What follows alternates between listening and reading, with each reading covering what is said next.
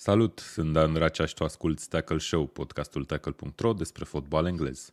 Tackle Show este susținut de Betfair, platforma online de pariuri pe care poți juca nu numai împotriva casei, dar și împotriva altor pariuri. Cu Betfair Exchange ai ocazia să joci la bursa de pariuri, iar asta îți oferă cote mai bune decât la o casă de pariuri normală. Betfair Exchange asociază pariorii între ei și le oferă ocazia să parieze și că un eveniment nu se va întâmpla. Practic, nu joci împotriva casei de pariuri, ci împotriva altor pariori, motiv pentru care vei găsi cote mai bune pe Betfair Exchange. Mulțumim Betfair pentru susținere. Și bine ați venit la ediția de dimineață, sâmbătă 27 noiembrie 2021, înaintea etapei 13 din Premier League. Uh, eu, Dan Dracea, sunt aici împreună cu Mihai Iano și colegul meu de la tackle.ro. Salut, Mihai! Bine ai venit! Dan. Bine te-am și regăsit. care va fi cel mai spectaculos meci al etapei din punctul tău de vedere? Primul sau ultimul? Hai să zic ultimul. Ultimul. Deci Chelsea ultimul, cu da. Manchester United, uh, să zicem, Hai. meciul cel mai așteptat al etapei cu siguranță. Într-o, într-o victorie cu uh, 1-0 pentru Newcastle, nu știu cât de spectaculos poate să fie. 1 ăla poate că l-ai nimerit, dar 0 nu l-ai nimerit.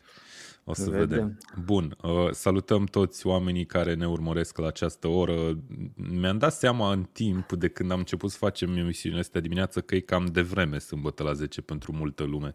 Crezi? Mie mi se, mie mi se pare foarte dubios că la 10, la, ce, ce faci vineri seara, da, mă rog. Uh, ok, salutare tuturor, salut Daniel, salut Gavril, Andrei, Ra- Andrei Radu, care e aceeași persoană, Ovidiu Vlad, Ovidiu ne spune că am pus ceasul să sune. Fine. Excelent. Așa, așa și trebuie să vă învățați. Că cel mai probabil emisiunile de sâmbătă de la 10 o să, o să rămână aici. Salutare tuturor! Um, dacă vă place ce facem, ca de obicei, uh, nu uitați să ne lăsați un like și uh, să vă abonați la canal pentru a nu rata niciun, nu știu, porniți-vă și notificările să nu ratezi, să nu ratați absolut niciun, uh, niciun live. Țineți pornit un televizor pe Tecal, pe canalul de YouTube. Poți să-l ții așa, fără niciun video, mergând? Cred că da. Da. Ok, uh, hai să intrăm în brânză. O să avem de discutat practic despre cele 10 meciuri care au loc acum sâmbătă și duminică. Ne aflăm înaintea unei etape foarte aglomerate din Premier League, fiindcă urmează și o etapă intermediară la mijlocul săptămânii. Uh, o să trebuiască să ne gândim puțin când facem emisiunile, nu ne-am gândit încă, dar uh, e posibil să apară măcar una la mijlocul săptămânii în plus față de ce v-am obișnuit până acum. E bine la 10 dane, ne spune Gabriel, uh, Daniel Gabriel. Daniel Gabriel, nici nu știam că te cheamă și Gabriel. Ok. Uh, hai să începem și uh, avem pe ecran în momentul ăsta uh, programul etapei și, cum am spus, uh, începem în ordine cronologică cu un Arsenal Newcastle, care e un prim meci interesant. E un prim meci în care Eddie Howe o să ia loc pe bancă, după cum am aflat ieri. Uh, carantina pe care a făcut-o la hotelul uh, din Newcastle. Ai aflat la ce hotel, Mihai? Încă nu. nu. De fapt, nu pot să dezvălui. Am înțeles. Uh, carantina a fost mai scurtă după ce echipa și-a dat seama că el avea de fapt, de fapt niște simptome încă din prima jumătate a săptămânii trecute și tehnic au trecut 10 zile de atunci deja. Uh, și a, făcut și a ieșit el, negativ, da, a da, ieșit negativ la, la test negativ. Bun. Eddie Howe pe bancă. Uh, l-am văzut pe asistent pe Tindal zicând că abia așteaptă și că îi pare foarte bine că revine Howe și că o să ia loc pe bancă. Hai să vedem ce, ce ce se poate, la ce se poate aștepta Newcastle după ce, într-adevăr, am văzut din nou uh, probleme cu, uh, cum se numește, cu apărarea, meciul trecut cu Brentford? Păi, cred că cel mai așteptat lucru din, din punctul de vedere al suporterilor uh, Newcastle e o creștere efectivă în joc, care e destul de greu de definit. Dar probabil cel mai important aspect, cum mai spus și tu, este apărarea. Dacă te uiți pe golurile marcate, Newcastle marchează suficient. Problema e că și primesc mai mult decât suficient și atunci acolo se pierd punctele. Uh, okay. Eddie Howe a fost în legătură directă pe toată durata săptămânii, vorbea de șase ori la telefon pe zi din ce am citit cu, cu Tyndall pentru, uh, pentru antrenamente, a înregistrat antrenamentele din mai multe unghiuri, uh, cât se poate să fie cât poate să fie prezent un antrenor care e carantinat. Cu siguranță reprezintă un boost. Probabil că eu cred că dacă era pe bancă la meciul cu, uh, cu Brentford din etapa trecută, Newcastle avea o șansă în plus. Acum cu Arsenal acasă, e acasă la, la Arsenal e un pic mai dificil. Pentru că am văzut mai bine de pe margine sau cum făcea să mm, Cred că era un, un, un boost de moral uh, și suporterii ar fi fost, deși sunt printre cei mai vocali uh, suporteri din, din Premier League, ar fi fost și mai vocali și am văzut că îi pregătiseră o, un banner, o coregrafie, să, să zic așa. Okay. Ar fi fost un, un element în plus. Bun. Uh, Marius Cașcadel ne scrie că el crede că Newcastle tot va retrograda chiar dacă a venit Eddie Howe. De menționat mm. în continuare, pentru cei care poate nu știu, că Newcastle este în continuare singura echipă din Premier League fără victorie. Caută victoria aia de 12 etape, nu au găsit-o. Șanse minime, aș putea să spun, să o găsească la Arsenal, but then again, it's Arsenal, se poate întâmpla orice.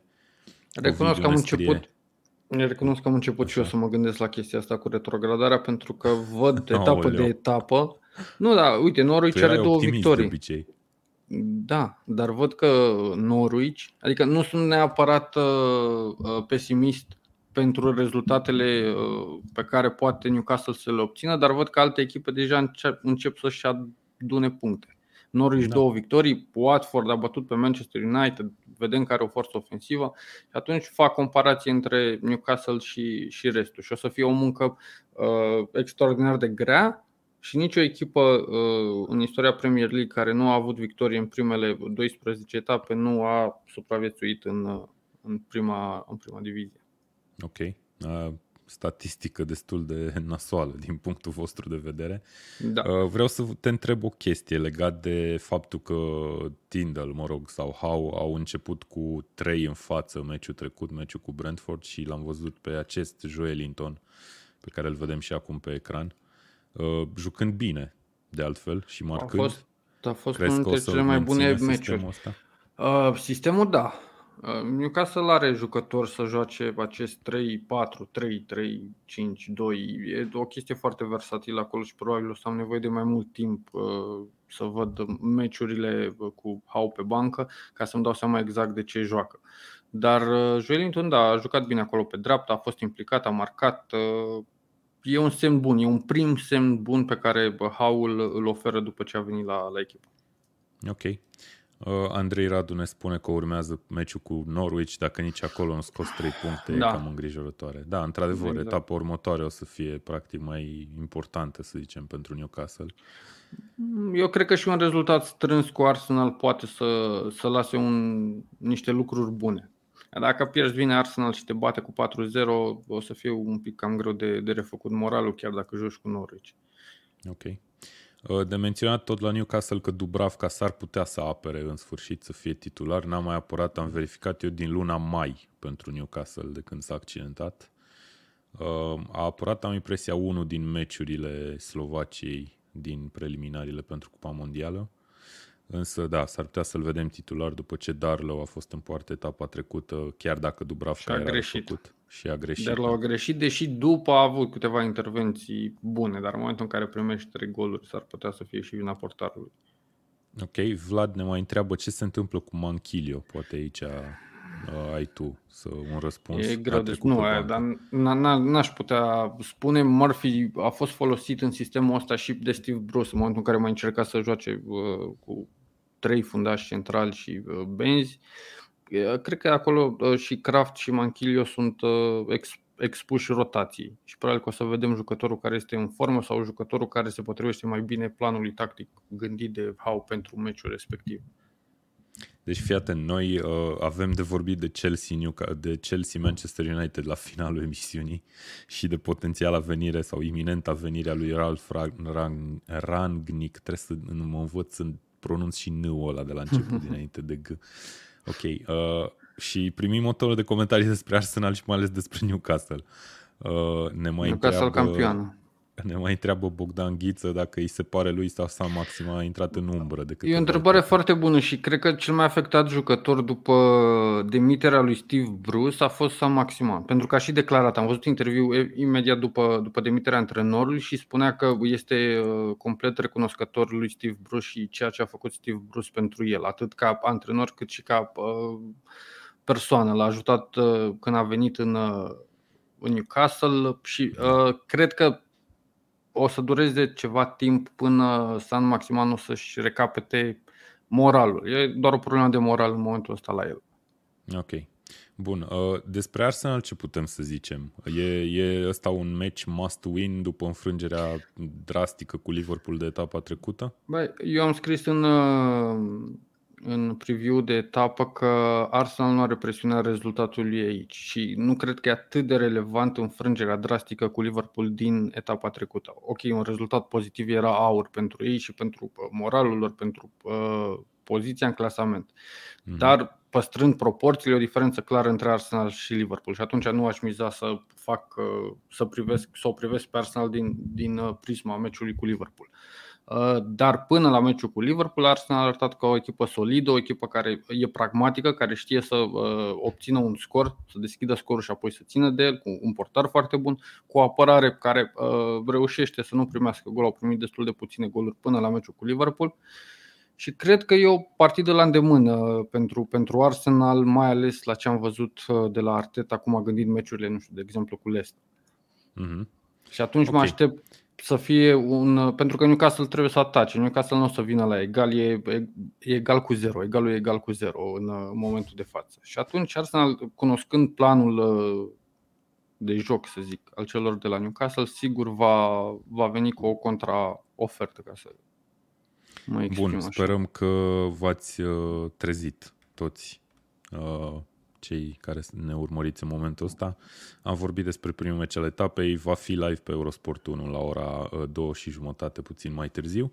Avem și câteva meciuri la ora 5, evident, și tot evident este faptul că nu m-am uitat care e transmis, dar o să mă uit între timp, în timp ce vorbim, probabil Liverpool mă gândesc. Uh, Crystal Palace Aston Villa, următorul meci despre care vorbim, uh, meci între doi manageri care au fost uh, mari fotbaliști până la urmă în Premier League. Steven Gerrard nou venit la Aston Villa, uh, debutând cu victorie entuziasmant în ultimele minute etapa trecută.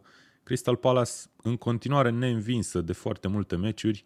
Cred că șapte pe teren propriu. Dacă vreau să-ți minte. spun că doar Chelsea și Liverpool au mai puține înfrângeri decât Crystal Palace sezonul ăsta de Premier League. Crystal Palace are șapte egaluri cei drept, dar are doar două înfrângeri. Um, ce e bănuiesc, din punctul meu de vedere, cel puțin e un meci foarte echilibrat. Asta Cred că cel mai echilibrat. Uh, dacă mă uit din nou acum pe, pe lista programărilor din, din acest weekend, cred că e cel mai echilibrat, pentru că se joacă și la Palace acasă. Dacă se juca la Villa, puteam să zic. Deși Villa uh, a obținut o victorie uh, etapa trecută, și are un nou antrenor, să nu uităm totuși că înainte de, de victorie a avut 5 înfrângeri uh, consecutive. Uh-huh. Și atunci uh, chiar nu văd neapărat o favorită. Cred doar într-un meci în care uh, apărările nefiind cele mai bune, atacul fiind, ele, fiind plusul la, la ambele echipe, cred că o să vedem un meci cu goluri. Așa ar trebui să vedem. Ok, uite, ni se spune într-adevăr că Liverpool este meciul transmis la ora 5 și mm-hmm. în mhm. același timp că Crystal Palace Aston Villa o să fie dat uh, decalat duminică. Înaintea... Da, irrelevant, dar na, până la urmă dacă n-ai ce face duminică la ora aia, cred că e la 1 și un sfert sau ceva de genul ăsta, uh, te poți uita la niște... Dacă se termină 5-5, de exemplu, nu o să te uiți la el. Cred că te uiți, mai, te uiți mai repede la el dacă se termină 5-5. okay. asta, e, a, a, asta cred. Da, cu siguranță. Ok, uh, oricum, meci uh, destul de interesant din perspectiva valorică adusă uh, de cele două echipe. Și un meci, și din... e un meci relevant pentru ambele echipe și pentru poziția, uh, să zic, finală sau pe care pot să-și o aproximeze de pe acum, la finalul sezonului, pentru că sunt similare egale. Hai să zic că poate Vila are un plus valoare dar totuși a dezamăgit până acum. În schimb, Palace, deși are niște jucători foarte buni, parcă a jucat peste nivelul lor. Iar Patrick da. Vieira ce a făcut, uh, ce a făcut de când a preluat Palace mi se pare uh, o promisiune a faptului că el urmează să fie un antrenor bun. Crezi că o să, o să continue sezoane bune la Palace? Sau Eu cred că o să continue pas? sezoane până când, până când va, va ști el că poate să antreneze, nu știu, o echipă mai mare. Dar are, are aliura, are nume, are pedigree. Acum doar e o chestiune de timp să-i fie validată și calitatea ca, ca antrenor. Mm-hmm. Ok. Uh, bun, hai să trecem mai departe. Trecem la meciul televizat, într-adevăr, de la ora 5 de Eurosport 1, Liverpool-Southampton. Uh, Liverpool este, în continuare, repet același lucru la fiecare ediție, este una din cele mai în formă echipe din Premier League. Am văzut uh, în Champions League, merge fără cusur, are 5 victorii din 5, calificată încă de etapa trecută, dintr-o grupă foarte grea, probabil cea mai grea din grupele Champions League și uite, primește vizita lui Southampton. Southampton obișnuită în anii recenți, trebuie spus, cu niște umilințe de genul 9-0 uh, și dacă ar fi să, să te gândești da, la un meci sezonul ăsta în care ar putea Southampton să ia multe goluri, poate că ăsta e unul dintre ele, nu? Da, parcă mi-am și de niște lacrimi pe care Hazenhutel le avea după un meci cu Liverpool. A fost o mm. victorie mm. cu Liverpool când a plâns el atunci? A, da, da, cred că da.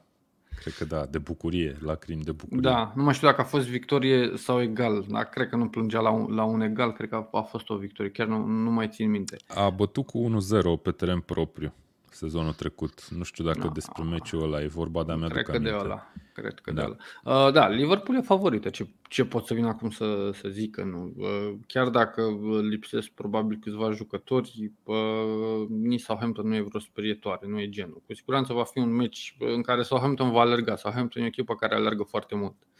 Dar dacă Mane, care mi se pare într-o formă pe care puțin o, o remarcă, mi se pare uh, nu neapărat la unul dintre cele mai bune sezoane, dar la un sezon, sezon foarte bun. Uh, dacă Salah sau Mane vor reuși să deschidă repede scorul, cu siguranță va fi o victorie categorică. La conferința de presă de ieri am impresia că Klopp a fost întrebat în legătură cu uh, outburst-ul pe care l-a avut cu Arteta etapa trecută și faptul că a plecat cumva de la, de la o intervenție a lui Sadio Mane. Uh, a spus că Mane ar trebui și va face chestia asta, va dovedi practic pe teren uh, ce are de dovedit și într-adevăr este unul din oamenii de remarcat. Um, aici uh, vreau să intru puțin și într-o discuție despre FPL. Uh, Salah capitan din nou? Salah capitan, da, iar eu l-am transferat pe Diego Jota în echipă. În locul okay. lui Kai Havertz. Havertz care totuși va juca din ce am înțeles, nu? A avut o mică va accentare. Va juca, dar l-am avut atât de mult timp și a livrat atât de puțin încât în momentul în care revine și Werner și da. cred că și Lukaku e destul de aproape de, de revenire, nu e, nu e ce trebuie ca să, să fiu foarte elevat. Ok.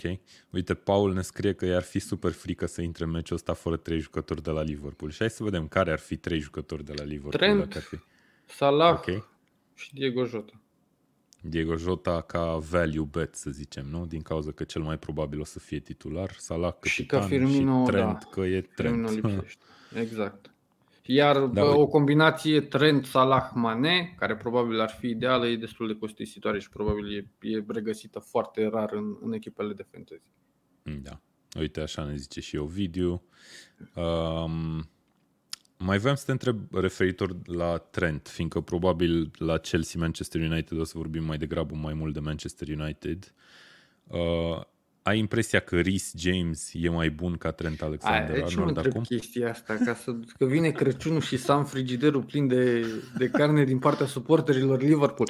Bine, hai, nu, vorbim după uh, aia poate la Chelsea la final. Dacă nu, mi se pare că sunt, uh, și mă ajută răspunsul ăsta, sunt doi jucători diferiți ca stil de joc. Trent e mai, diferiți, Trent, cred că sunt Trent, diferiți. Trent e mai mult un creator. Dacă mă, dacă mă întreba care e playmaker dintre Trent și Rhys James, a spune 100% okay. Trent. Da, Mi se pare că acord. e și un jucător mai tehnic. Vedem execuții, vedem lovituri libere. Uh-huh.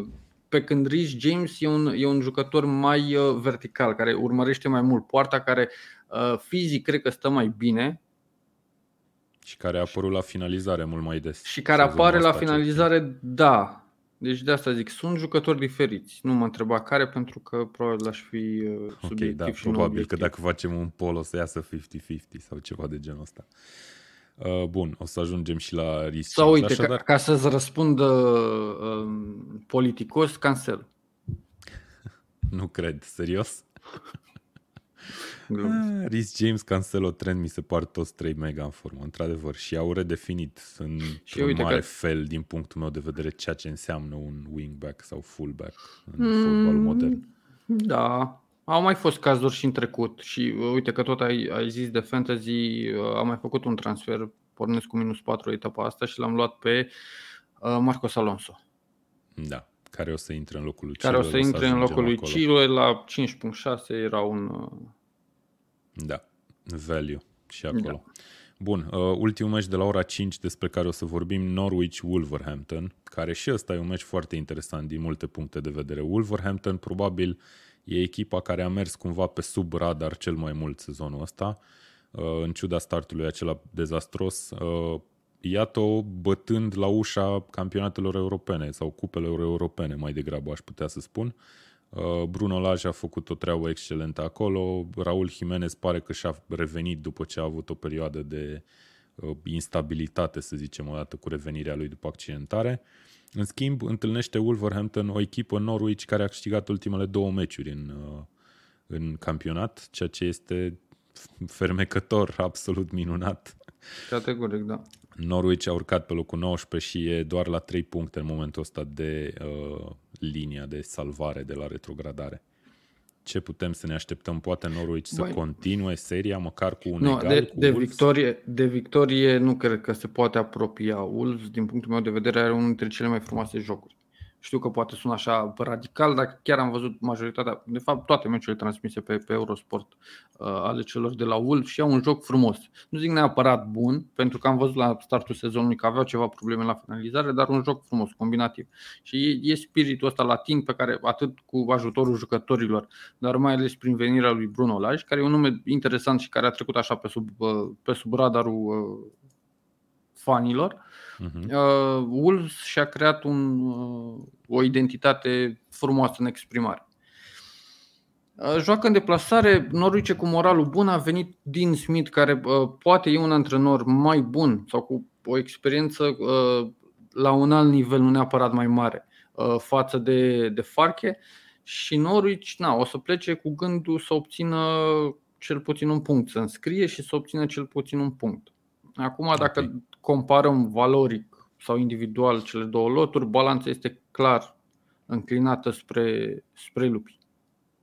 Ok, Ovidiu ne scrie că Norwich cu Dean Smith e alt animal decât înainte. Băi, nu știu, eu nu aș spune chestia asta. Gândește-te că a câștigat cu Brentford înainte să plece Farke. A fost victoria adusă de Farke. O să vorbim de Brentford. Brentford a început să de fapt, da, dar fii atent, o să fie foarte interesantă discuția de la Brentford, că deși, mă rog, hai că ajungem acolo și okay. eu să zic.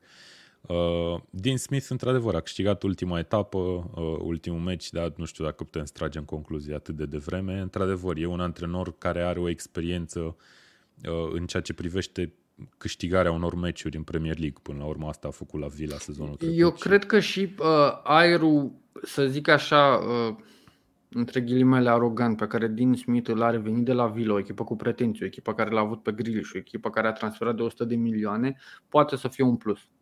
Mm, okay. Adică Farche știa și jucătorii știau care, care este limita antrenorului și da, Farche la fel știa. Știau nivelul și acum din Smith. Da, se plafonaseră. Acum nu, nu o să o vedem un Norwich care o să câștige constant sau ceva de genul. nu mai sunt da. canari, sunt peruși. da. Uh, apropo de chestia asta, ai văzut că Norwich a anunțat că o să-și schimbe logo-ul echipei, stema da, echipei, începând de la vară. Dar ai vreo con... părere legată de asta? Bă, eu sunt cumva, deși uh, sunt oarecum tradițional și îmi place să, uh, să văd cum se păstrează istoria și uh, lucruri de genul, uh, consider că e nevoie la un moment dat să updatezi uh, logo-ul și aici e o chestie mai mult de marketing pe care pot să o înțeleg. E o chestie care, uite, uh, și Inter a făcut lucrul ăsta și uh, am înțeles foarte bine de ce. Da. Pentru că da, și unul dintre motive punctuale. de o schimbare de identitate cu totul, am impresia, mm. pentru că Norwich a schimbat doar logo da, dar uh, trăim într-o lume digitală în care, uh, ca să fiu punctual, în care anumite logo-uri foarte vechi, care au detalii foarte, uh, foarte multe, mm. riscă să se piardă, să nu se vadă, să nu se înțeleagă, să nu mai transmită ce uh, transmiteau înainte. Uh, vorbim și de e-sports aici, unde logo-urile uh, apar frecvent. din punct de vedere marketing e complet justificată schimbarea uh, logo-urilor la echipele de fotbal. Da. Și e cu toate astea, și acolo mie mi se pare ușor dubiosă. Lasă-mă să spun statistica pe care am găsit-o. Da, da, zic, că voiam, chiar că voiam să te întreb despre ea. Că Newcastle rămâne echipa cu cel mai vechi logo din, uh, din Premier League în momentul de față. Ia, e... lasă, nu, nu zi de când. Hai să vedem dacă mai, știe. Nici nu mai știu de când. Nu mi-aduc eu aminte. Ba, da, de, de când, uh, deci Newcastle este echipa cu stema cea mai veche în momentul de față în Premier League. De când credeți că este stema lui Newcastle? Așteptăm. Fără să vă uitați. Unde da, e și greu să găsești. Eu nici nu știu unde ai găsit statistica asta, dar mă rog. Am și o sursele okay. mele, nu pot să ți le spun. Mihai uh, ne scrie că nici cei mai optimiști fani Norwich nu cred că au sperat la două victorii consecutive. Categoric. Posibil. Rămâne de văzut uh, dacă o să o obțină și pe a treia. Uite, Mihnea a scris 1990. Nu-i departe. Călduț. Călduț, dacă mi-aduc eu bine aminte. Poate țin minte greșit, dar mi-aduc aminte că era vorba de Mamă, 1902. Uite, eu dacă mai fi întrebat tot ceva de genul ăsta, ți-aș fi zis că de prin, nu știu, perioada Da, da, uite, vezi, uh, Newcastle, la fel ca toate echipele, au avut mai multe logo-uri. Și probabil că aici se vorbește de ultima schimbare de logo. Echipa care a schimbat ultima dată logo-ul. Uite că toată lumea ne scrie. Rafa ne scrie 1895. Intram acum și întrebăm acum bunicii și aflăm. Deci toată lumea crede că e foarte vechi logo-ul lui Newcastle, dar de fapt nu e. Și hai ca să nu uit să răspund, dacă mi-aduc eu bine aminte, e din 1988. Deci nu e de departe, nu e de, de mult timp, de 32 de ani, 33 poate, depinde de lună. Ok. Uh, bun, mai avem un meci sâmbătă. Uh, etapele trecute am avut foarte multe meciuri sâmbătă și puține duminică. De data asta sunt împărțite în mod egal. Sâmbătă, astăzi, adică la ora 7 și jumătate, avem Brighton Leeds. Avem două echipe ieșite din formă, așa, dacă, dacă ne uităm puțin pe, pe clasament. Brighton fără victorie de, nu știu dacă nu cumva, șase etape, am impresia. Uh, Leeds a mai și câștigat, dar se află imediat deasupra liniei de, de retrogradare. Permitem uh, să citesc puțin din articolul pe care l-am, uh, l-am permit, publicat astăzi. Uh, Brighton a câștigat 8 din ultimele 9 meciuri directe împotriva celor de la Leeds, iar în ultimele da. 5 jocuri disputate acasă contra, uh, contra celor de la Brighton, uh, nu a primit gol. Contra Ceea celor de la ce, Leeds? Uh, contra celor de la Leeds. Ceea okay. ce uh, îmi spune că mai presus de toate Potter îl citește sau l-a citit destul de bine pe Bielsa. Că aici deja vorbim de o altă chestie, pentru că diferența valorică nu e atât de mare și nu e înclinată în, în nicio direcție. Și atunci, okay. efectiv, vorbim de stilul de joc care, uh, pe care uh, Brighton, sub comanda lui Potter, îl aplică peste cel al, al lui Leeds. Da, uh, e cu siguranță unul din duelurile acelea strânse despre care am vorbit etapa Categoric. asta. Categoric uh, și am văzut la Leeds, uh, Leeds a scăzut foarte mult pe lângă uh, joc și pe lângă rezultate, a scăzut și la numărul de kilometri alergați. Dacă sezonul trecut era campioana uh, la acest capitol, sezonul ăsta cred că are două sau trei meciuri în care a fost deja uh, surcal, nu, surclasată, depășită de adversari. Am văzut o declarație foarte interesantă a lui Bielsa și poate că puțini manageri sunt în stare să accepte o realitate de genul ăsta. A spus el la conferința de presă de ieri că efectiv nu livrează el suficient pentru club în momentul ăsta. A dat impresia că oamenii, că jucătorii, că lotul pe care îl are la dispoziție în mod normal ar trebui să fie mai sus în clasament și că mm. el are impresia că uh, efectiv nu a livrat suficient. Și că da și nu. A lăsat impresia că el trebuie să, să își ducă cumva jocul sau la fel, managementul. Făcând, făcând o comparație și păstrând proporțiile, mi se pare ușor același lucru uh, cu ce se întâmplă uneori la Liverpool. Sunt antrenori care au un, uh, un singur sistem sau o singură tactică pe care o implementează foarte bine iar echipa dă rezultate uh, în momentul în care respectă uh, foarte, foarte uh, precis planul ăsta tactic. Doar în momentul în care apar accente, în momentul în care scade forma unor jucători cheie, în momentul în care, nu știu, ai ghinion, echipa nu știe să se adapteze, să joace altceva. Și atunci, da, e oarecum sinceră declarația lui că e parțial vinovat Uh, de, de rezultate. Pentru că, uh, ok, nici lotul nu-l ajută foarte mult. Vedem problema din atac, deși. Uh, păi da, scapă, aia cred că a fost. În scapă numele atacantului pe care l-am văzut împotriva celor de la Spurs etapa trecută. Și deși a fost foarte, uh, foarte activ și e destul de tânăr, se vede că nu are o experiență la a, nivelul Joe ăsta. Gelhardt, de el Gelhardt, da. Gelhardt. Uh, da. Da, absența lui Banford e cu siguranță un pion important. Adică omul n-a jucat niciun meci sezonul ăsta, dacă nu mă înșel, nu? Da. Și a fost atât uh. de neașteptată oarecum accidentarea și vedem că e și de durată. Da, toată lumea cred că așa. a fost luată pe, pe nepregătite. Plus că, uite, sunt jucători precum Rodrigo care nu se ridică totuși la nivelul uh, cotat, cotației lor. Uh-huh. Ok, Ovidiu ne spune că Leeds are un program infernal, posibil să nu prindă Bielsa Crăciunul, zice în Premier League. Uh, mm. O să joace, mă rog, a jucat într-adevăr cu Leicester și cu Tottenham în ultimele două etape. Uite. O să joace cu Crystal Palace și cu Brentford următoarele două meciuri. Uh, Deși deci, știi că nu practic sunt... are o perioadă destul de ok acum, dar după aia, în decembrie, de pe 11 decembrie, o să joace cu Chelsea, cu City, cu Arsenal și cu Liverpool. Fii atent, deși știi că am fost un critic la adresa uh, lui Bielsa sau a stilului pe care l-a impus sezonul trecut la Leeds, eu cred că șansele mai mari de supraviețuire sezonul ăsta le are cu uh, Leeds, le are cu Bielsa pe bancă. Și cred da. că dacă ar veni alt antrenor să preia o echipă construită după chipul și asemănarea lui Bielsa, Steve Bruce. Doamne ferește. Nu ar, uh, nu ar ajuta și ar face mai mult rău. Păi cine da. altcineva în afară de Steve Bruce? Da, probabil că, probabil că ai dreptate. Dar uite, Bielsa mie mi inspiră și a, că e genul ăla de antrenor care când nu merg lucrurile absolut deloc și se simte vinovat, cum zice și el, e în stare să plece, gen el. Nici nu trebuie să-l dea nimeni afară. Ceea ce poate că n-ar fi chiar ok pentru club. Da, da, mm. rămâne de văzut. Eu cred Are că... o primă șansă să întoarcă corabia. Cu, cu niște transferuri, cu niște transferuri uh, inspirate, Leeds poate să supraviețuiască lejer sezonul ăsta. Ok. Uh, uite, Vlad ne scrie că Leeds e pe modelul Spurs, ambele stau în doi jucători, dacă unul sau ambii nu joacă sau nu sunt în formă, echipa e moartă. Mm. Adică Banford și Rafinha, nu? Mă gândesc. Da. Iar la Spurs care să ia doi jucători? Regilon și... Hoiberg. Hoiberg, da. Nu, nu sunt neapărat de acord cu Vlad. Mi se pare că Spurs are totuși mai mulți are mai mulți. Cheie. Și uite, da. stai puțin, uh, până și Leeds are Calvin Phillips a făcut un meci foarte bun cu, a, da, cu Spurs. om de națională până la urmă. Dacă supraviețuiește Leeds, cade Newcastle, ne scrie o video. Retrogradează Leeds, se desfințează la finalul sezonului. și uh, mai bine băgau schi alpin în loc de meciul ăsta pe TV, ne zice Daniel. Vreau să te anunț, Daniel, că poți să și la schi alpin, că e pe Eurosport 2. la aceeași oră. E manșa a doua de la slalomul uriaș de la fete de la Killington. Aia e tot.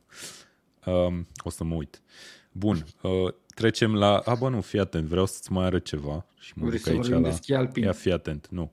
Legat de Bielsa și de faptul că, uite, e în top 4 uh, manageri care ar putea să fie demiși conform cotelor Betfair. Uh, Fii atent, Primul cred că ar suna mai, un pic mai relevant dacă nu era următorul demis și următorul manager care își dă demisia. Mă rog, e, e vorba de următorul înțeles, manager care, care pleacă. pleacă. Da. da. Mm-hmm. Da, ai văzut și la Solskjaer. El tehnic n-a fost demis, dar de fapt a cam fost. Adică... Uh, da. da, cred că e o poziție uh, corectă. Are o cotă corectă acolo. Poate uh, îl văd mai sus decât Hasenhutel. Adică la, da, poate și eu. la Southampton, cred că lotul e mai uh, e inferior valoric și atunci Hazenhut face o treabă destul de bună cu ce are în momentul de față. Nu văd okay. de ce ar fi demis. Nu văd un alt antrenor care ar putea să facă mai bine în momentul de față cu jucătorii la Southampton. Deși la fel am zis și de Farke și uite că a venit din Smith. Și de Bielsa ai zis la fel, deci hai să da. vedem. Ok, Uh, hai să ne întoarcem aici și ajungem la Everton. Uh, l-am văzut și pe Rafa Benitez acolo în, în topul respectiv. Ce mi se pare mie extrem de interesant la meciul ăsta și intuiam sau hintuiam, de fapt, voiam să zic Jesus, mai devreme, este că Brentford, în ciuda unei forme slabe, nu a reușit să învingă Newcastle până la urmă, deși a marcat trei goluri. Ești rău este mare favorită cu Everton meciul ăsta. M-am uitat pe cote puțin și parcă are 2-20 ceva. E ca și când ar juca, nu mai știu, nu știu, hai Chelsea să fim, cu Manchester United, cred că are Hai să fim, uh, hai să fim foarte clari, se întâlnesc cele mai slabe echipe ca și rezultate sau ca și formă din ultimele etape. Nu-mi dau seama să, să mă uit acum pe, peste ele, nu e una care să zic, bă, da, e mai slabă decât Brentford sau Everton din, din pricina rezultatelor sau a formei. Păi au exact același număr de puncte în ultimele 5 etape, 1. 1, da. da. A, Brentford a căzut până pe locul 14, Everton încă e pe locul 11. Mi-e greu să fiu de acord că Brentford este mare favorit. Ok, joacă acasă, ok, a făcut rezultate bune cu, uh, sau jocuri bune cu, cu Liverpool, dar totuși uh, mă raportez, îmi place să mă raportez și la valoarea individuală și la experiența din Premier League, atât a antrenorului cât și a unor jucători. Uite, Richarlison nu joacă, de, nu joacă bine sau nu dă randament de câteva etape. E genul de meci de adversar în care Richarlison, un jucător care este cu câteva clase bune peste uh, adversari, poate să iasă la rampă și să-ți câștige meciul. Mm, ok. Uh, o chestie interesantă pe care am aflat-o, Ivan Tony, știi că vorbeam etapa trecută înaintea meciului cu Newcastle, că el a fost jucător la Newcastle. Da, și, și a pupat, a pupat, s-a dus după ce a dat gol împotriva celor de la Newcastle, s-a dus în fața galeriei echipei sale și a început să pupe emblema, logo-ul, da, exact. Uh, da, ce vreau eu să zic că e, e că povestea asta poate continua și în meciul cu Everton, fiindcă la Newcastle în momentul respectiv era Rafa Benitez când a jucat Ivan Tony, deci, uh, sau când n-a jucat Ivan Tony. Nu, acum, uh, lăsând simpatiile la o parte, Tony e la un sezon foarte bun. Mi se pare că dintre toți e o clasă acolo de atacanți. Armstrong, Bamford, bine, care nu, nu a jucat. Tony pare cel mai solid în momentul de față ți se pare că s-a ridicat la așteptări? Că lumea avea așteptări de la el da, până la urmă. E da, și, și, statistic, și statistic, dacă te uiți pe cifre, nu neapărat pe goluri, vezi că e foarte implicat în, în, în, în jocul echipei sale, câștigă foarte multe dueluri aeriene, uh, își creează ocazii. Da, e un jucător cheie acolo. Okay. Cred că e cel mai bun jucător pe care îl are Brentford, pot să spun asta. Da, posibil. Uh, bun, Hai să vedem dacă mai avem comentarii despre meciul ăsta. Uite, Andrei ne scrie și cotele. Într-adevăr, 2-25. Mie mi se pare halucinant faptul că Everton nu e favorită meciul ăsta. În primul și în primul rând și în al doilea rând că e așa de o mare diferență. Că e Everton, vorbi, adică vorbim de o echipă care da, ar da, trebui te... să termine sezon de sezon în top 10. Da. Contra unei echipe care a venit din Championship și este și într-o lipsă totală de formă. Da, dar ok, aș jucat bine în primele meciuri, da. Uite-te la absențele pe care le are la Everton și uite-te și la joc. Avem așa, ieri Mina out, Andre Gomez out, Dominic Calvert-Lewin out, Tom Davis nu e atât de relevant, Richarlison nu joacă. Ha, uite, vezi ce bălărie am spus și nu m-a contrazis nimeni. Richarlison a luat roșu și e suspendat. Ah, ok. Mai a luat roșu Richarlison? Da. Când? N-a luat în ultima etapă? Mm. A, nu, a acumulat cartonașe galbene. Ah, ok, da. Uh, Mason Holgate out. Sigurson, nu mai vorbim. Ellen incert. Ducure de accidentat. Sigurson, teoretic, oficial, nu știm ce se întâmplă. Da, nu se... uh, Ellen uh, incert. Ducure accidentat. De mare greu incert. Și da, atunci cum să nu cred fie? că e de fapt cea mai mare absență acolo până la urmă. Atunci gândește-te că, uite, o echipă probabilă și o să fiu rapid, Pickford, Dinie, Kin, Godfrey, Coleman, uh, Iobi, Delf, uh, Bamin, Gordon, Townsend și Rondon. Mm. E aproape de championship uh, da, cam, cam aiurea. Într-adevăr, probabil că Everton a avut cel mai slab sezon din punctul ăsta de vedere din toate echipele din Premier League, din punct de vedere al uh, lotului avut la dispoziție. Um, hai să vedem. Everton multe accentări, într-adevăr, atacă cu Rondon. Ia un cu goluri. Mihai Cred ne scrie că... că Brentford a făcut jocuri bune cu echipele care nu s-au închis și au avut spații. Când au avut de jucat cu echipe pe care trebuia să le desfacă, au suferit. Păi s-ar putea să sufere și aici, pentru că am văzut în ultima etapă cine a jucat City cu Everton și deși a câștigat City la o diferență clară, parcă Everton a ținut de scor. Adică dacă ieșea Everton la joc, se putea termina mult mai rău. Atunci Benitez aici a, a, a redus din pierderi, practic. Okay. Deci, bă, nu jucăm nimic, arătăm că nu ne dorim, dar nu pierdem cu 6-7-0. Bun, hai să mergem mai departe, să vedem ce meciuri mai avem de discutat. Uh, avem din nou, după cum am spus, mai multe meciuri la aceeași oră, duminică la ora 4. Avem Burnley Spurs. Și hai să ne oprim puțin aici și să remarcăm faptul că Spurs a reușit să piardă în Conference League cu o echipă care am impresia că e cea mai slab cotată din toată competiția în funcție Dar de hai spune-ne că tu cunoști, că ai o experiență Cunosc cu... foarte bine echipa Exact. NS Mura. NS vine de la școala de fotbal, asta se traduce în limba slovenă NS, nu mai știu exact cuvintele. Dar este școala de fotbal. Deci a, a fost bătută Spurs sau Antonio Conte a pierdut de la o echipă de elevi, efectiv. nu, glumesc acum, îmi pare rău.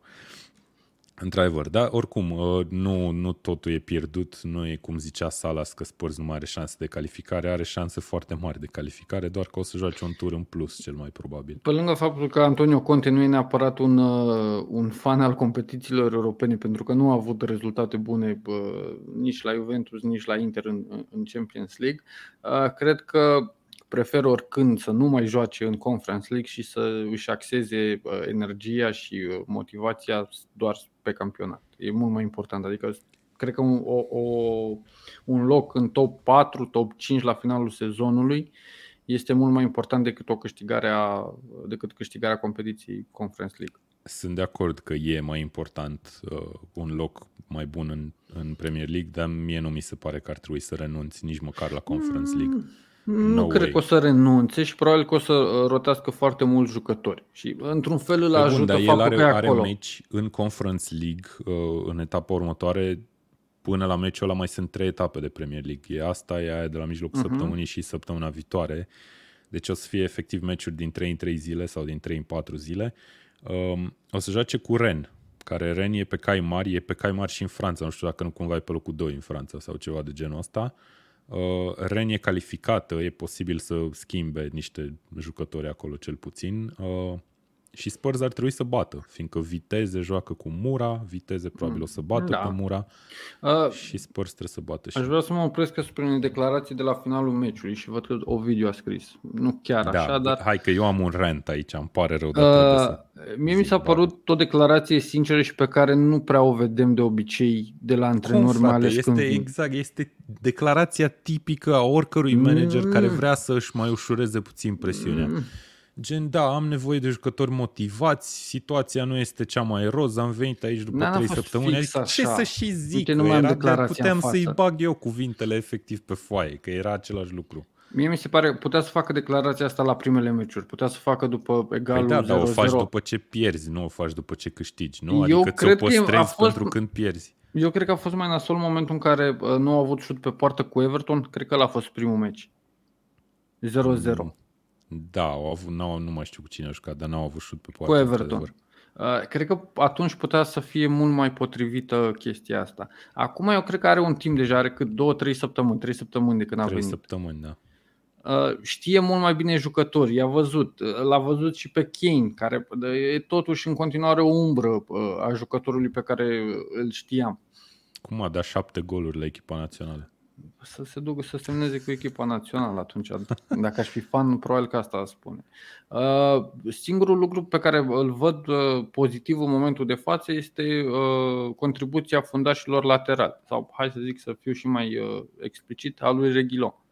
Emerson uh, Royal pare că nu e din filmul, încă din filmul lui Conte, dar uh, uh, uh, Reghilon a și spus că au fost cele mai groaznice săptămâni cu uh, Conte pe bancă din, din punct de vedere al antrenamentului. Dar vedem lucrul ăsta, vedem că se bucură. L-am văzut cum s-a bucurat uh, la victoria cu Leeds și cred că uh, pleacă favorit și cu Burnley. Pentru că au Cu- rotit. A, da, Cu- cu Burnley joacă. Da, am și pentru, uitat. că, pentru, Am că au, impresia. pentru că au rotit destul de mult în, uh, în Conference League. Deși jucătorii au intrat, Nu, N-au rotit chiar au foarte intrat, mult. au intrat Cred că foarte au mulți fost jucători. șapte titulari din Premier League. Au intrat dacă foarte nu mulți așa. jucători după pauză. Dacă țin Mm, mine da. minte. Dar, Dar Bun, au uh, jucat și în 10 oameni, adică există totuși niște, niște explicații pentru înfrângerea aia cu Mura. Uite, Andrei Radu ne scrie că o victorie nu-i garantează locul 2, într-adevăr, dar dacă, dacă bate la același scor ca viteze, termină pe 2. Am impresia că poate să bată și la un gol mai puțin decât bate viteze și tot o să termine pe 2. Uh, ar fi culmea ca Tottenham să câștige Conference League? Why not? Și uite, îmi place ce a scris Marius aici. Îi lasă lui Mourinho Conference League. Băi, Mourinho, dacă câștigă Conference League, îți dai seama o să bată așa cu pumnul în piept și o să zic că am reușit. Bun, hai să vorbim de Burnley foarte pe scurt și uite, ne spune, ne spune și Ovidiu că uh, Cornet și Wood câte o boabă până la pauză. Da, Cornet care e în mare formă. Am văzut este, ce gol fain E printre cele mai bune trecută. transferuri realizate în Premier League, din punctul meu de vedere. Ne uităm pe cât are, 4 sau 5 goluri deja marcate pentru, uh, pentru Burnley. Echipă care nu marchează, adică 5 goluri uh, date de un jucător în 13 etape, mi se pare un procentaj foarte bun pentru un fotbalist de la Burnley. Da, și Burnley care până la urmă e neînvinsă în patru etape. E pe ultimul loc, uh, pe primul loc retrogradabil tehnic. Um, ce ar însemna, crezi tu, pentru Spurs și pentru Antonio? Adică ce mai poate să zică la următoarea conferință de presă Antonio mm, Conte? Probabil dacă încă, nu știu, 2% presiune în plus la următoarea partidă. Ok. Nu cred că o să pierd, nu cred că Burnley poate să câștige meciul ăsta. Egalul, să zicem, are șanse mai mari, dar totuși o văd pe Spurs favorită. Nu și valoric și Conte e un antrenor bun. Cred că de asta a venit aici, tocmai să câștige meciurile astea destul de rapid. Dacă îl lăsau pe. aduceau un interimar dacă vreau să nu interesa atât de mult rezultatul imediat pe care un antrenor bun poate să, să-l aibă. Da. Ok, uh, mergem mai departe. Avem meciul dintre Leicester și Watford, care practic punctează revenirea lui Claudio Ranieri pe King Power Stadium, acolo unde a câștigat titlul. Uh, cu Leicester, de data asta, Watford vine, uh, din punctul meu de vedere, dintr-o postură în care poate să emită pretenții în fața unui Leicester care nu prea se regăsește. Întâlnește și un adversar, da, care nu e la care nivelul... e destul de doborât, așa ca un boxer după ce și-a luat un, un countdown. Doar că și-a revenit ciud... în picioare. E foarte așa. ciudat că uh, tot, tot mă gândeam la ce am mai spus la diferite live-uri legate de Leicester, că au probleme în apărare. Realist vorbind, doar Fofana lipsește. Dacă fără Fofana Leicester e pe poziția 12, e, da, nu, cred mers. că e exagerat. Și aici vorbim de o lipsă de formă a multor jucători. Da. Nici ne Vardy amintim... parcă nu mai joacă. A jucat foarte bine în uh, primele 6-7 meciuri. După ne amintim sezoanele trecute cât de uh, buni erau fundași laterali pe care Brandon Rogers îi folosea. Uh, Ricardo Pereira. Eu, eu nu am auzit nimic de Ricardo Pereira. Eu nu știu dacă e accidentat, dacă mai joacă fotbal. Uh, Timothy Castanie, care uh, era un jucător foarte bun la Atalanta și a venit, a intrat foarte bine. Da e ceva ciudat acolo. Uh, Harvey Barnes nu joacă, Ianacio nu joacă foarte bine, uh, Madison nici nu mai vorbesc. Și atunci e o scădere clară de valoare în, din partea jucătorilor. Da, de acord. Uh, Watford, în schimb, uh, vine după un rezultat foarte bun. Uh, a reușit să obțină... Să-l demită pe Solskjaer. Sau să-l demită, da, o să, să obțină victoria cu Manchester United, să-l demită pe Solskjaer. Uh, mă rog, să fim serioși, poate că era demis și dacă nu, dacă nu se întâmplă asta, deși cine știe. Nu, dacă câștiga uh, nu era. Uite, uh, sunt de acord cu ce ne zic oamenii. Ovidiu ne zice că Vardy trebuie să-și spele păcatele și l-aștept să dea un hat și în, același, uh, în aceeași notă Vlad ne scrie că e șansa lui Leicester să se regăsească. Dacă am face analiza fără să ne raportăm la ce s-a jucat sezonul ăsta și ne referim doar la uh, numele uh, jucătorilor sau a echipelor angrenate în partida asta, da, Leicester e echipa, uh, experiență mai mare, cu jucători mai buni, cu valoare de piață mai bună, cu tot ce vrei, cu un antrenor mai bun, cred. Un antrenor mai bun care este în fruntea topului nostru. Da, pentru că uh, dacă, dacă ne, raport, ne raportăm la pretențiile uh, declarate sau afișate la începutul sezonului și la locul ocupat după 12 etape în Premier League, Leicester, la bătaie probabil cu Manchester United, uh, Leicester este echipa care a dezamăgit sau care este cel mai departe de obiectiv. Și Villa, și a... aș zice. Și Villa, da, da, corect. Ai uh, dar fii atent, ai, uh, Villa există... și-a schimbat antrenorul. Da, într-adevăr. Uh, vreau să te întreb dacă ai impresia că toată tevatura asta cu schimbarea managerului de la, de la Manchester United e posibil să fie afectat echipa Leicester no. mai mult decât ne gândim. Nu. Că a fost Brandon Rogers acolo în discuție, Nu, l-a v-am spus, la spus- conferința de presă că nu are nicio treabă și că îi se pare foarte aiurea să se V-am discute spus și despre am el. susținut ideea că nu îl văd pe Brandon Rodgers plecând în mijlocul Păi sezonului. bun, dar jucătorii citesc, deschid un website, Da, mă, tackle.ro jucătorii și îl ci- văd pe Brandon Rogers ca dat la Manchester United, știi? Adică, Jucătorii citesc gânde, chestii mult mai rele decât tackle.ro în Da, presa da. Din, din Anglia. Dacă pe tackle.ro nu, nici nu cred că am scris așa ceva, dar mă rog. A, nu, acum, serios, e- cred că au o problemă de pregătire fizică, poate au o problemă de, de moral și care afectează efectiv prestația jucătorilor meci de meci.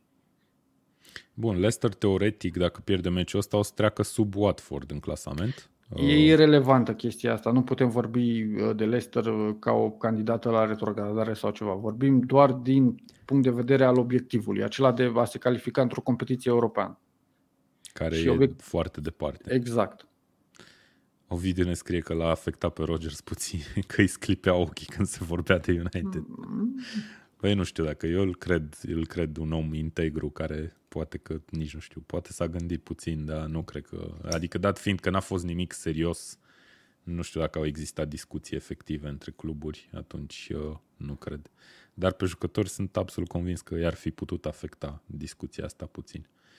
A, bun, și ajungem la ultimul meci de la ora 4 și la ultimele două meciuri ale etapei, probabil cele mai interesante pe hârtie. Manchester City primește vizita lui West Ham. Uh, Cred că este meciul televizat live la ora, la ora 16, m-aș mira să nu fie. Uh, City care vine după un meci în care a dominat-o copios la posesie cel puțin pe PSG. Nu, și ca joc. A fost uh, Și mi ca s-a joc, părut da. o demonstrație de forță ce, ce o au făcut, demonstrație deși de scorul, forță, dar totuși a marcat de-abia în a doua repriză. Adică n-a deși fost scorul așa. nu arată. Da, dar au și, uh, și-au creat și numeroase ocazii. A uh, fost un joc tipic pentru City și ce vreau să te întreb, că am încercat să fac o paralelă cu meciul cu PSG, este dacă West Ham va juca similar cu PSG. O să încerce să lovească pe contre sau să încerce să ia mingea efectiv și să joace cu ea mai mult. Păi dacă mă, mă raportez la ultimul meci jucat de West Ham împotriva unui uh, adversar de calibrul City, mă gândesc Da. la meciul cu Liverpool. Iar acolo Exact. West Ham a încercat și a și reușit să impună ritmul. Deși a fost, poate, la un moment dat și un meci pe contre, am văzut un West Ham care în momentul în care a condus nu s-a retras. Și am zis, băi, da, ne batem uh, cu, la bustul gol. O dăm parte în parte. Și s-ar putea să vedem chestia asta și cu uh, Manchester City. Uh, Bun, mă uitam ieri pe cote, nu mă abțin să le și deschid, că nu mai mi-a să sper să nu zic o prostie. Liverpool avea 1.30 în meciul ei. Da. Aba nu, și City, uite. City are 1.33 pe teren propriu cu West Ham, care este o revelație a sezonului Ca- Premier League. Categoric, dacă ne raportăm la cote, value bet-ul aici este să mergi cumva într-un fel cu un pariu Împotriva lui pe City. împotriva lui City. Dar asta nu înseamnă că nu o să câștige City. E totuși o diferență, vorbim de o diferență destul de mare de, de valoare, de joc, de tot ce vrei. Lumea ne zice că vede un egal aici, Daniel ne zice, uh, Marius e mai realist și zice că aș vrea un egal, nu că vede un egal. Uh, în schimb, Ovidiu ne zice că City cu West Ham mă aștept să facă ce a făcut Liverpool cu Arsenal. Băi, bună analogie până la urmă, adică vorbim de două echipe care poate că ai avea impresia că se pot lupta de la egal la egal, dar până la urmă Corect. Liverpool e mult mai bună decât Arsenal și City e mult mai bună decât West Ham, dacă tragem linie. Absolut corect și probabil la fel Ovidiu ar fi venit să spună că eh, Liverpool o să facă același lucru cu Arsenal. Și ce a făcut West Ham în partida cu, da, cu West Ham. Ce a făcut West Ham în partida aia a fost o surpriză de proporții. Nu ca Da. și scor, ci ca stil de joc. Și atunci îi dă o speranță în plus fanului eh, West Ham pentru partida asta. Ok. Doar că Uh. uh, West Ham e ușor dependentă de anumiți jucători, uh, cel puțin pe, pe plan ofensiv. Sunt acolo trei jucători, cred, uh, Antonio, bineînțeles, Bowen, care face iar un sezon foarte bun, uh, pe care dacă reușești să-i închizi, West Ham cam rămâne fără soluții. Nu e o echipă care uh, să aibă neapărat și fundași care să contribuie decisiv la, la goluri, mijlocași central sau chestii de gen. E ușor uh, simplistă abordarea de succes de până acum a celor de la West Ham. Da, rămâne de văzut dacă se pot uh, apăra suficient, că până la urmă am impresia că City pe oricine ar avea în față va avea inițiativa, va avea șanse, își va crea șanse, rămâne de văzut dacă o să fie eficient în fața porții. Mie mi s-a părut că cu PSG nu a fost eficient în, eficient în, în fața păi, porții, Jesus. Este Cel puțin pentru, în prima repriză. Pentru că nu au un atacant și pentru că Sterling este un uh, jucător Umbră. care ratează foarte mult. Foarte mult. Okay. E ceva teribil. Uh, Bogdan Ghiță ne spune că e un meci foarte așteptat de către fanii Chelsea și Liverpool. Într-adevăr, ex- există o anumită presiune totuși dacă stăm să ne gândim pe City. Are în față o echipă pe cai mari, o echipă pe care totuși este așteptată să o învingă și trebuie să nu piardă acolo în City frunte. e așteptată să câștige împotriva oricărui adversar din Premier League, da. deci mai mult sau mai puțin.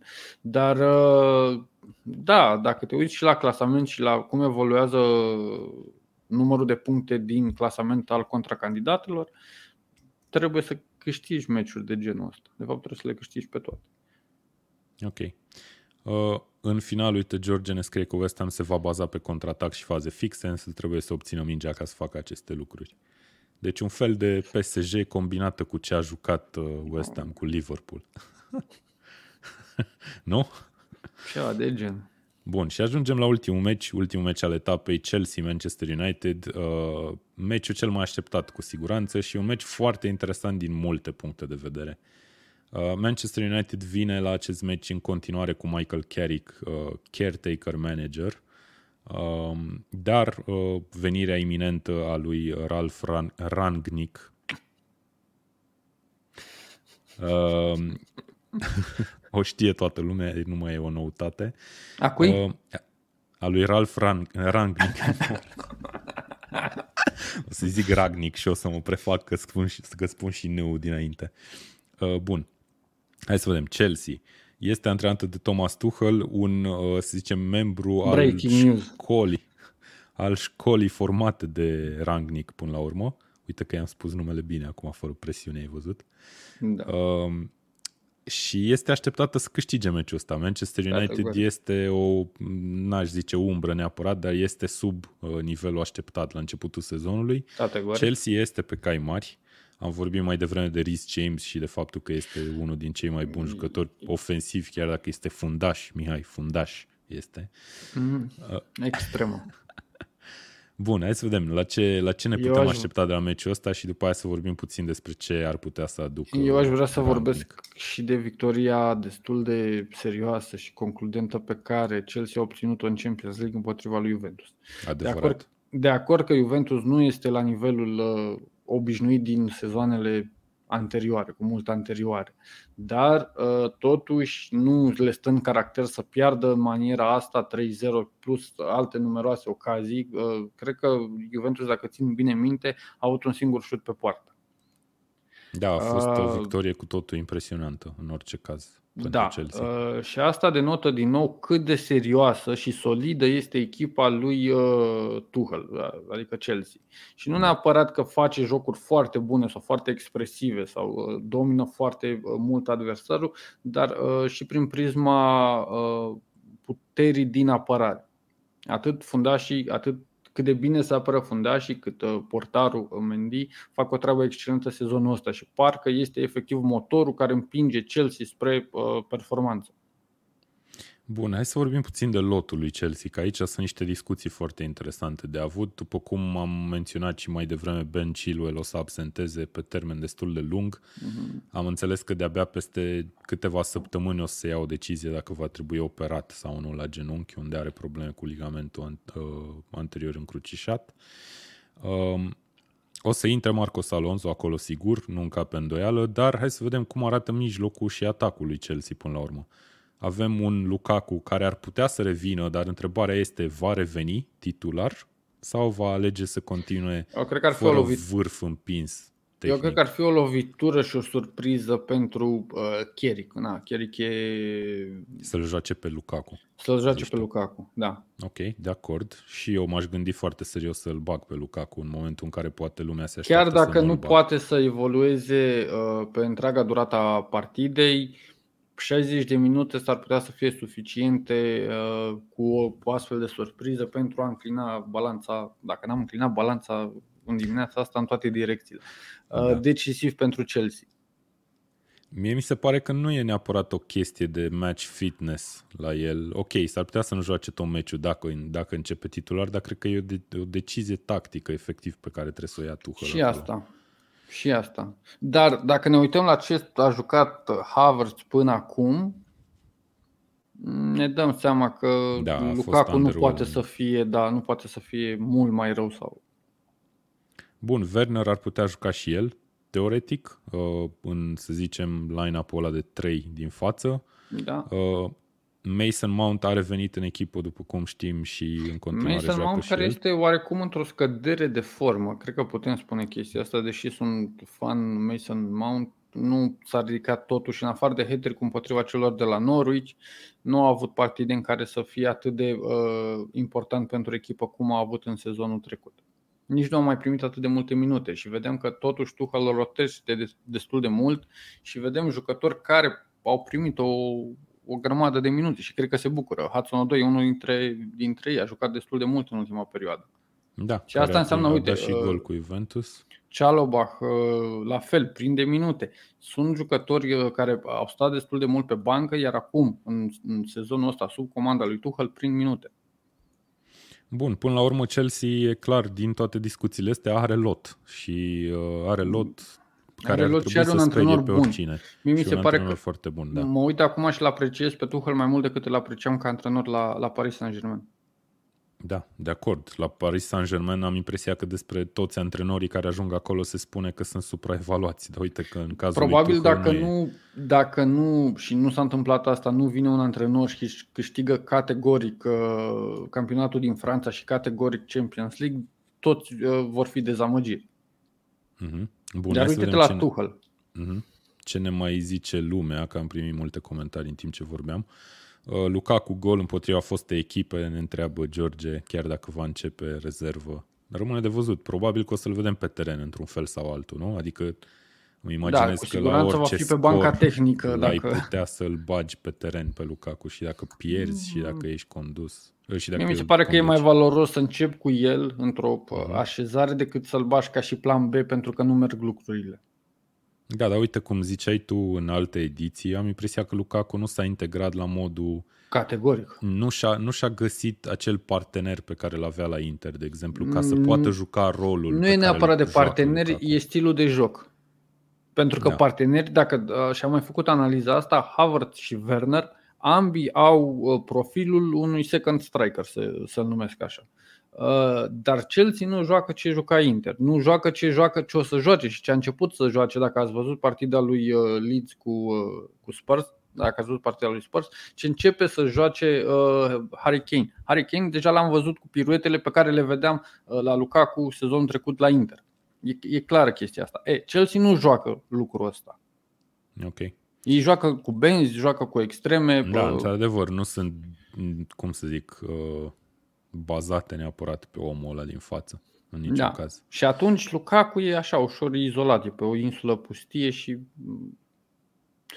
nu m-ar mira, uite, spun acum uh, că nu m-ar mira ca Lukaku peste un an sau doi ani să nu fi fost transferul așteptat de Chelsea. De acord. Păi acum ai putea să spui asta despre da, el. Deci poți da, să da, spui da. și peste da. 2 ani. În calitate, și spun asta în calitate de fan Lukaku după perioada Inter, adică îl apreciez da. foarte mult. Marius ne scrie că Juve nu United și ca fan Liverpool el ar, el ar vrea să bată United. Îți dai seama că toți fanii lui Liverpool cred că ar vrea să bată United mm. și nu numai fanii lui Liverpool până la urmă. Uh, na, poate că și noi ne-am dorit să bată United. Cine știe că s-ar strânge no. clasamentul, nu? Nu. nu. Vrei să se ducă Chelsea în distanță și să câștige Dacă am spus la începutul sezonului că o să câștige Chelsea, nu e normal adevărat. Să... Tu ai o miză acolo neapărat. Da. Bun, um, hai să vedem. Ovidiu ne mai scrie că e meciul perfect pentru United să facă o surpriză colosală. Băi, mie chiar nu mi se pare. Mie mi se pare că Chelsea e o echipă atât de solidă încât mi-e foarte greu să-mi imaginez cum poate să câștige de United meciul ăsta. Um, A, o surpriză ar fi egalul, cred. Bogdan Ghiță ne spune, ne spune că el a zis acum o săptămână că nu m-ar mira deloc dacă ar fi să câștige United. Eu nu știu de unde e optimismul ăsta pe bune. Sau de fapt pesimismul din partea fanilor lui Chelsea, cred că mai degrabă. Dacă uh, elimini ce s-a jucat până acum și te uiți pe Transfermarkt la valoarea lotului, dai seama că șansele sunt mai echilibrate decât o arată cotele sau decât credem noi din prisma rezultatelor. Adică e un meci în care teoretic se poate întâmpla orice. Ok, Marius Ioan ne scrie că Chelsea face tripla anul ăsta, să nu mai visăm. Se poate. A, știe, are toate băi, condițiile la cum merge, facă. da, și mă uit la apărare. Noi nu vorbim suficient de apărarea pe care o are Chelsea. Ei, nu vorbim suficient. A nu luat patru goluri în 12 etape. Am vorbit de nenumărate ori de apărare, într-adevăr. Mie tot mi se pare. În condițiile în care uh, Chelsea nu neapărat că trece printr-o uh, criză de accidentări, dar are jucători importanți accentați Uh, hai să ne amintim și să fim fair play și să spunem că și uh, cum ne raportam la Liverpool sezonul trecut. Știu că intru acum pe un, pe un tărâm sensibil, dar sezonul trecut Noi când... suntem ca, pe tărâm sensibil. sensibil ca și număr de accidentați, erau pe acolo cele două echipe, Chelsea acum se pare că trece uh, ca trenul prin Lehliu Gară. ok. Da, și uite, apropo de trecerea trenului prin gară, ne, spune, ne întreabă Marius cine o să joace în apărare la United. Că până la urmă apărarea lui Maguire. United este și, este și una din cheile meciului. Nu e Maguire acolo. Da, Bai, Lindelof. Păi și cine altcineva? Nimeni. N-are cine. Varan. Maguire e suspendat după eliminare. Uh, Varan e încă accidentat, nu o să joace Varan. Da. Deci, cu siguranță, Lindelof și Bai, mă gândesc, care... E na. Shaw, cred că e incert. Dacă uh, ține bine minte. A jucat Teieș în ultima perioadă, deci da, s-ar putea să continue să joace el. Teieș, Lindelof, uh, Juan Bisaca clar și Bailey la...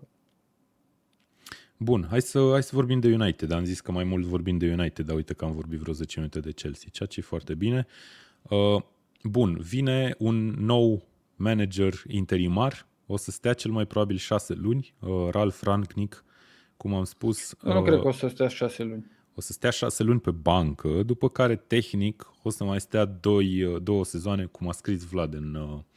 Vlad a scris un da. articol pe tackle.ro ieri seară, vă îndemnăm să-l citiți, vă îndemnăm să citiți și preview lui Mihai cu avancronica fiecărui meci ale, ale etapei. Vlad a scris că este un om care, ia stai așa că vreau să citesc neapărat exact ce a scris, că este un om care are în debara și training și costum, ceva de genul ăsta. Ceea ce e o analogie foarte, foarte mișto pentru un om care, într-adevăr, poate să fie manager, antrenat, dar nu poți să zici că are experiență în a antrena efectiv de pe bancă o echipă mare, foarte mare. A antrenat la Leipzig cel mai mult, uh, sau să zicem la nivelul cel mai ridicat, într-adevăr a construit, să zicem, dinastia asta a cluburilor Red Bull uh, cu Leipzig în prim plan, Salzburg și uh, echipa lor secundă din, din Austria. Uh, e un manager cu o filozofie foarte, foarte clară și aici eu am mari și foarte, foarte mari semne de întrebare dacă lotul lui United îi permite într-adevăr acestui german să își implementeze uh, filozofia de joc, care practic se bazează pe, nu știu, gândiți-vă la ea ca un fel de, nu știu, similară cu ce, cu ce face Klopp la Liverpool ar trebui să fie. Până e un la... pressing cu un joc mai direct decât un City, de exemplu, în posesie. Până la instalarea filozofiei lui uh, Ragnic la echipă, cred că antrenorul german, managerul german, ar trebui să uh, cucerească vestiar. Cred că ăsta e primul pas. Adică da. e efectiv să și... capete încredere, jucătorii să capete încredere în el și să-l asculte. Pentru că știm și am mai vorbit chestia asta uh, și nu e neapărat un alibi pentru rezultate. Uh, United are un vestiar puternic și greu de uh, gestionat. Da, Ai... și nici aici Ragnic nu are, nu are experiența pe care ar putea să o aibă alt nu antrenor. Nu are și nici faptul că vine pe poziția de interimar nu-l ajută. Ba, din punctul meu de vedere îl ajută. Eu am impresia că el e mai potrivit de fapt în sala de birouri și e capabil să... Mi se pare o, o să zicem, un cup, cum se zice, uh, în, uh, pentru Manchester United aducerea lui. Mi se pare foarte de bun augur. Acum, nu știu, perioada asta de pe bancă va fi interesant și probabil că nu cred că îi se va impune vreun obiectiv foarte clar. Calificarea în Champions League ar trebui să fie obiectivul respectiv, dar nu știu dacă ar fi foarte, uh, foarte mare problemă să nu Eu cred că dacă asta. Ragnic, dacă exista cuplul Ragnic, Ole Gunnar Solskjaer, United ar fi arătat mult mai bine decât arată astăzi. Dar cred că a existat și probabil prin venirea lui Ragnic, cred că a existat cuplul Ferguson, Ole Gunnar Solskjaer, iar prin venirea lui Ragnic se pregătește oarecum uh, nu neapărat uh, debarasarea de Ferguson, ci aducerea, Eu am impresia că voi ci aducerea, ce nu, face Ferguson. Ci aducerea unui uh, om capabil să direcționeze uh, filozofia clubului. Da, asta e, asta e cheia de fapt în aducerea lui, clar. Și uite, păi asta da, Solskjaer nu avea o filozofie. Da. Și atunci și e mergea... foarte, mie mi-e foarte greu să-mi imaginez echipa actuală a lui United implementând cu adevărat jucătorii de asta nu a venit Conte. o filozofie foarte clară. De asta nu a venit asta Conte. Știu, asta e principalul lucru, uh, principalul aspect pentru care Conte nu a fost la discuții serioase, pentru că nu îi se potrivește lotul.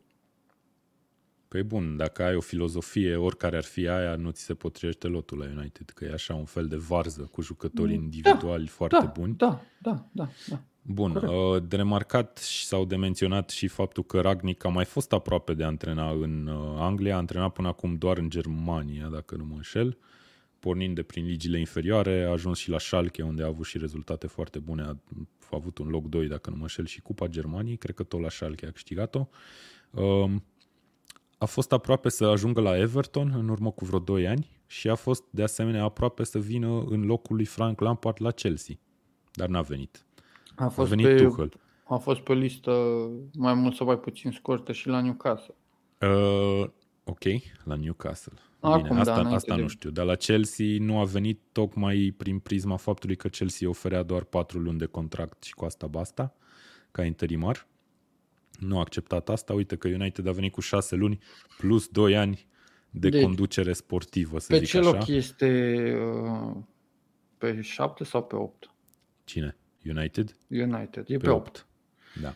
Cât de rău ar putea să termine United, astfel încât să nu-i prelungească contractul lui Ragnic la vară? Dar nu cred, eu chiar nu cred că o să-i prelunge. Eu cred că nici el nu vrea să-i se prelungească contractul. Cred ba, că ăia 2 ani pe care îi va eu avea cred că ajuns... în, în, în rol de consultant, cum au numit-o ei, sau mă rog, cum au numit-o The Athletic, care au dat știrea prima dată.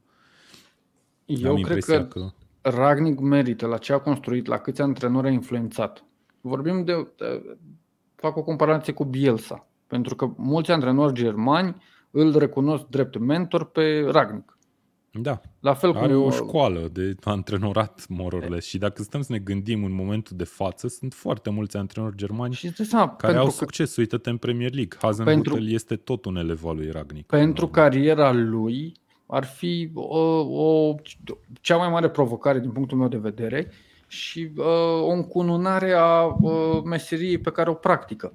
Să câștige sau să facă performanță cu Manchester United. Ce poți să-ți dorești mai mult de atât? Ok, Real sau Barça, da. să zicem. Să zicem. Dar și da, Manchester el, United el ca vine... și club e acolo. Da, clar. Băi, Mihai, tu ai, uh, tu ai uh, cum se numește, folie pe televizor încă? Nu. Nu. A, e doar unghiul așa dubios? Am impresia e că blurul, e focusul. Nu, e focusul, e focusul pe mine. Bun, hai să mai vedem ce, ce comentarii s-au mai strâns pe aici. O să fie greu să-și impună filozofia, ne scrie o video, uh, dar dacă reușește, bă, eu chiar cred că ar putea să reușească, dar am impresia că l-au luat pentru a face o treabă pe termen lung. Chiar dacă i-au dat și doar 2 ani după, după perioada asta de interimar, interimar lăsăm așa.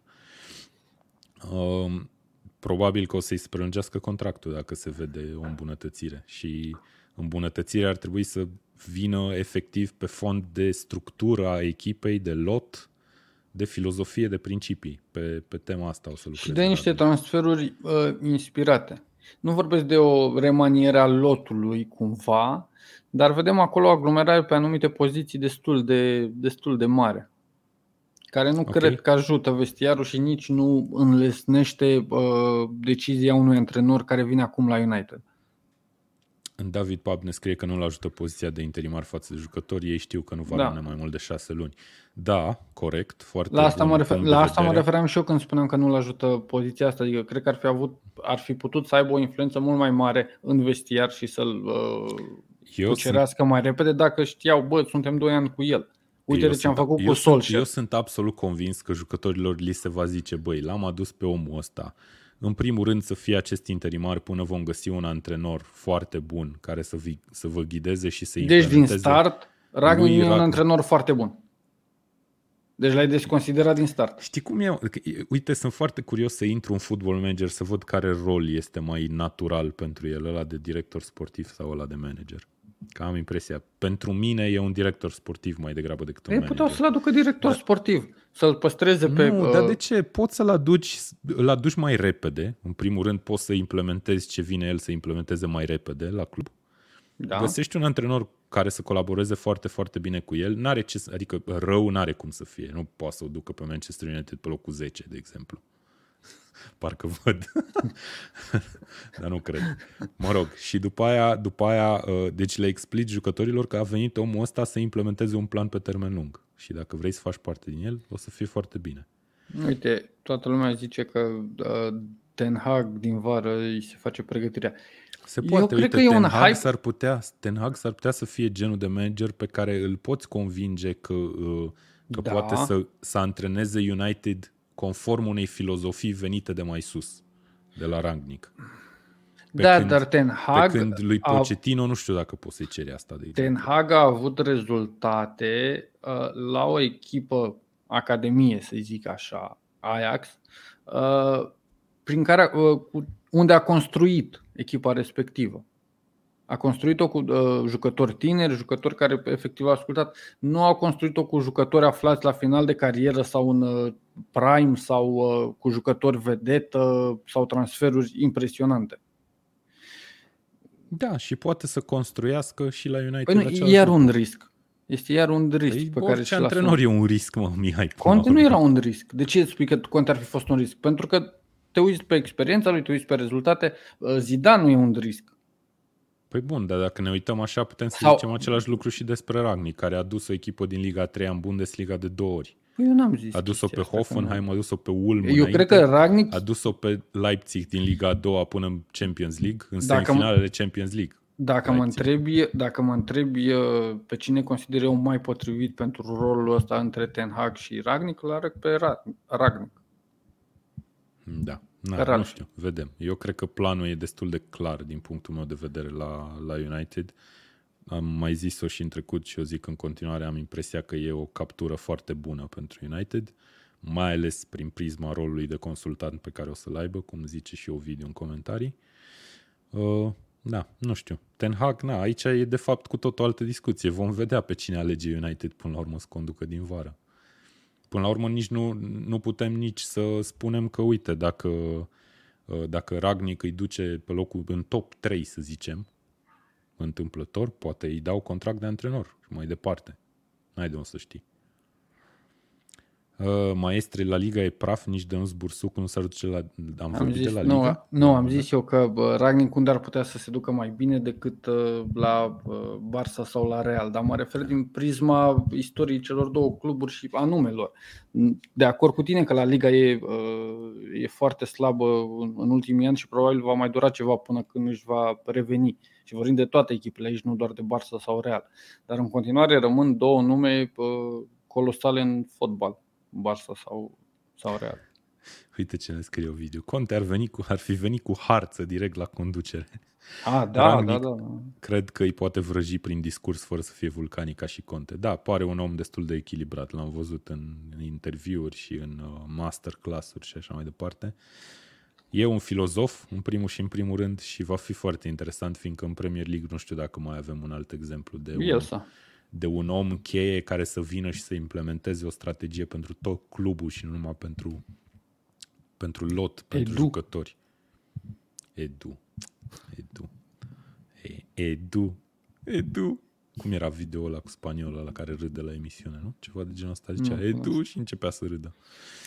Um, bun, hai să vedem ce comentarii mai avem aici. În același stil, Ten Hag colaborează cu Van der Sar. Băi, nu știu dacă e chiar același lucru.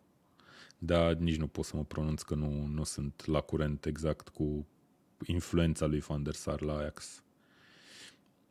Bun, cine face echipa pentru Chelsea, uh, cu Chelsea? Carrick sau Ralph prin telefon? Eu sunt absolut Ah, convins Carrick. că nu... Da, și eu cred la fel. nu Carrick, cred că are Carrick. nicio treabă Ralph. Mai ales în momentul în care nu a fost confirmat oficial, cel mai probabil o să fie confirmat după meci.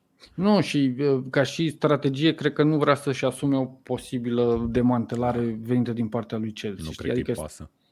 Mă Mai uit dacă- la fața lui, nu cred că îi pasă.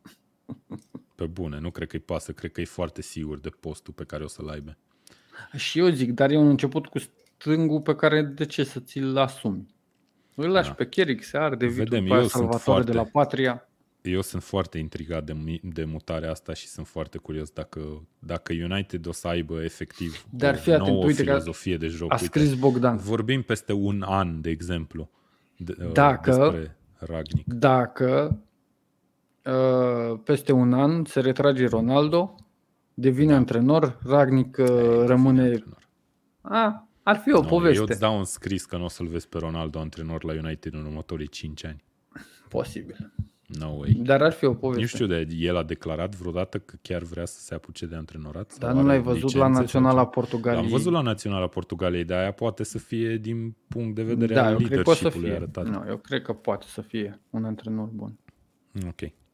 Bun. Horia, uh, mulțumim frumos pentru super sticker. Mersi, mersi, mersi. Mă ne bucurăm că apreciază oamenii ce facem pe aici și vă mulțumim pentru numeroasele coment- comentarii de azi. Um, cred că cam asta ar fi. Uite, Sebastian ne mai spune că nu îl vede pe Ronaldo antrenor în general. Mm. De asemenea, mie, mm, I don't know, poate fi că e un lider născut, dar nu îl văd anytime soon la o echipă mare. Poate ia pe Madeira, nu știu pe unde joacă Madeira, joacă în prima Mi se pare ligă că are sau- mentalitatea necesară. Adică dacă el reușește să transmită mentalitatea pe care o are cumva pe teren uh, jucătorilor din postura de antrenor, cred că are munca pe jumătate făcută. Aici mai e, o, mai e o chestie din punct de vedere al jucătorilor care sunt acum la United. Cum vor reacționa la acest pressing pe care cu siguranță o să dorească să-l facă. Mi-aduc aminte că ați văzut, probabil a, a circulat pe internet zilele astea, declarația aia lui uh, Ragnic în care a zis că nu există puțin pressing, că există ori pressing, ori nu faci pressing. Corect. Adică o să-l Am vedem cu declarație foarte intensitate. Eu nu sunt de acord cu declarația, dar mi s-a părut interesant. Uh, poți să ai O momente să-l din vedem pe partidă în care Ronaldo și faci- pe Bruno Fernandes presând ca nebunii? Nu, și aici e deja o problemă. Eu nu cred că Da, putem să asta ne zic, așteptăm că e- și la uh, Rashford. Nu, nu e neapărat jucător de pressing sau nici în spate Shaw sau Juan Bisaca. Nu, ne văzându-i până acum făcând un pressing agresiv și pe toată, pe toată durata meciului, mi-e greu să mi imaginez acum. Nu zic că nu se poate. Da. Ok, îmi place ce să scrie o video. Că are impresia că Portugalia are mai multe șanse Eu la sper barajul să se pentru mondial califice cu Ronaldo. Italia. Sper să fan Italia și sper să se califice. Băi, da, faptul că o să lipsească Portugalia sau Italia nu e prea fain. Da, na, Italia Deloc. cred că e dezamăgirea mai mare din punctul ăsta de vedere, campioana europeană, să aibă de jucat. Îți dai două seama, meciuri după pe ce au baraj. câștigat un european, la modul în care l-au câștigat, uh, ai un pic de aroganță și chestia asta e, îi costă în momentul de față. Alex ne scrie că chestia interesantă, aproape toți mari antrenori au jucat mijlocași. Uite, Ragnic n-a avut o carieră de jucător foarte bogată, dacă nu mă înșel, nici Tuchel, nici Klopp, adică au fost Nici la un Mourinho. nivel... Nici Mourinho. Mourinho a fost, cred că, cel mai slab dintre, dintre ăștia enumerați. Dar da. Bun. Uh, hai să mai punem pe ecran o dată programul și să ne luăm la revedere. Uh, o să înceapă în 3 ore de acum primul meci Arsenal-Newcastle. Uh, și rămâne de văzut. O să fie, după cum ați aflat, meciuri interesante, toate cu ploturi, subploturi. Uh, vom vedea ce se întâmplă. Uh, mersi Mihai și mulțumesc, mulțumesc. tuturor celor care ne-au scris în, în, era zic în seara asta, în dimineața asta. Nu uitați, pe tackle.ro puteți citiți un articol despre Ralf Ragnic, noul sau următorul interimar al lui Manchester United. Uh, și de asemenea vă invităm să citiți preview-ul scris de Mihai Ianu și cu multe statistici și cifre pentru iubitorii de cifre despre etapă. Până ne întâlnim mâine seară la ora 9 după etapă. Ne luăm rămas bun. Mulțumim încă o dată. Numai bine. Ceau. Ciao.